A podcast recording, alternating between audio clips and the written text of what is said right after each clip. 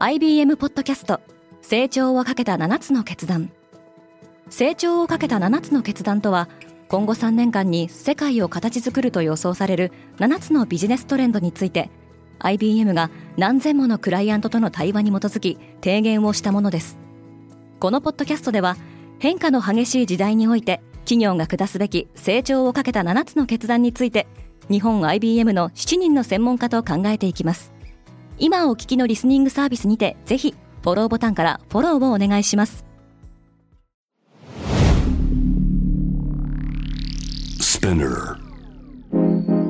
おはようございます。荻野かなです。5月29日月曜日世界で今起きていること。今日はアメリカはメモリアルデーでお休みです。このポッドキャストデイリーブリーフでは世界で今まさに報じられた最新のニュースをいち早く声でお届けします。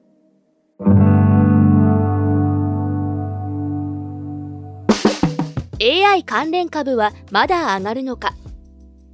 月曜日アメリカの株式市場は祝日のため休場ですが今週は決算報告や雇用統計の発表が続きます。各社の決算の中でも火曜にはヒューレット・パッカードが水曜にはセールスフォースによる発表が予定されています。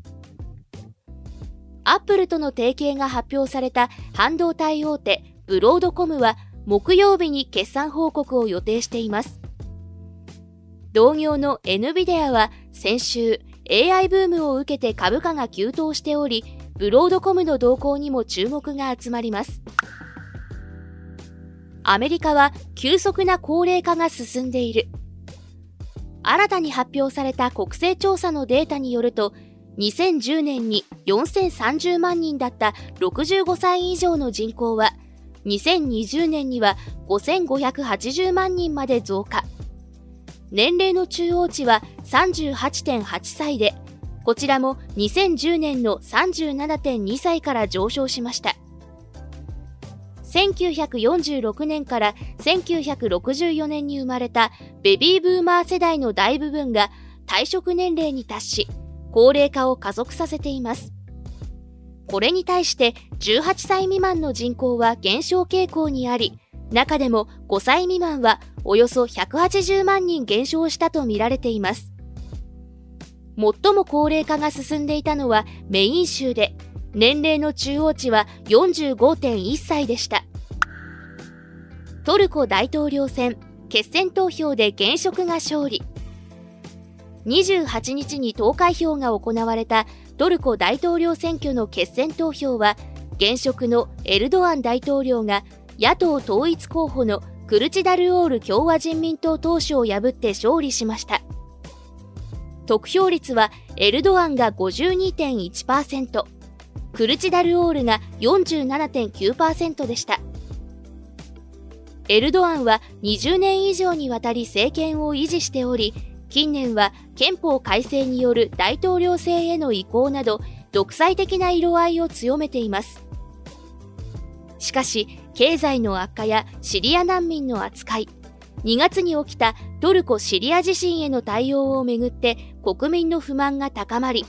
今回の大統領選は決選投票までもつれ込みました。イーロン・マスクの脳埋め込みコンピュータ一歩前進。アメリカの医療系スタートアップのニューラリンクが臨床試験を開始する承認を FDA アメリカ食品医療局から取得したと発表しました。ニューラリンクはテスラツイッターを率いるイーロン・マスクが立ち上げたスタートアップで人の脳に幾千もの電極を埋め込み、コンピュータと直接つなぐインターフェースの開発を進めています。同社はツイッターへの投稿で、臨床試験の患者募集はまだ行っていないと説明しています。なお、イーロン・マスクは昨年12月に開催されたイベントで脳へのチップ埋め込みは6ヶ月以内に実施できる見通しだと述べていました。中国では医者がインフルエンサー化している。厳しいゼロコロナ政策を敷いていた中国では、医師の多くがソーシャルメディアで医療情報を発信し、インフルエンサーとしての影響力を発揮しています。その数は今も増え続けており、テックメディアのレスト・オブ・ワールドの調査によると、3月時点で中国版 TikTok の動員上だけでも3万5000人を数えます。ある北京の外科医は2400万人のフォロワーを抱えています。医師にとってソーシャルメディアへの投稿は自身の勤める病院の宣伝につながりますが、それを支援する代理店まで生まれています。一方で政府当局は医療関係者がオンラインで製品を販売する行為などを厳しく取り締まっています。ベラルーシ大統領緊急搬送か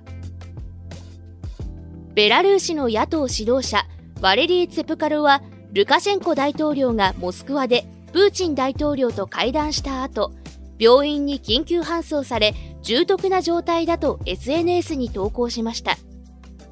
情報の真偽は不明です。ルカシェンコをめぐっては主要行事を欠席するなどして健康不安説がささやかれていました。ルカシェンコはヨーロッパ最後の独裁者とも呼ばれロシアによるウクライナ侵攻を支持してきました。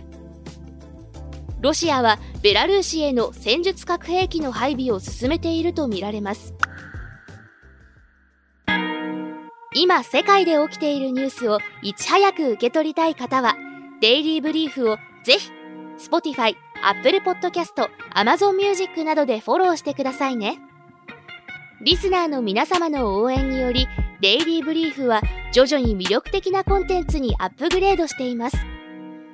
これからもこのポッドキャストを周りの友人や同僚 SNS などに共有して応援していただけると嬉しいです。感想等はレビューでお待ちしております。そしてデイリーブリーフのツイッターが開設いたしました。ツイッターでも最新情報を発信していきますのでぜひ概要欄をチェックしてフォローしてくださいね。荻野かなでした。今日も良い一日を。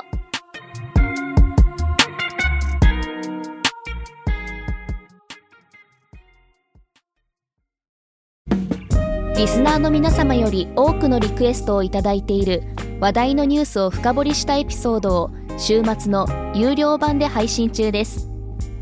今なら1ヶ月無料トライアルを実施中。詳細は概要欄に記載しています。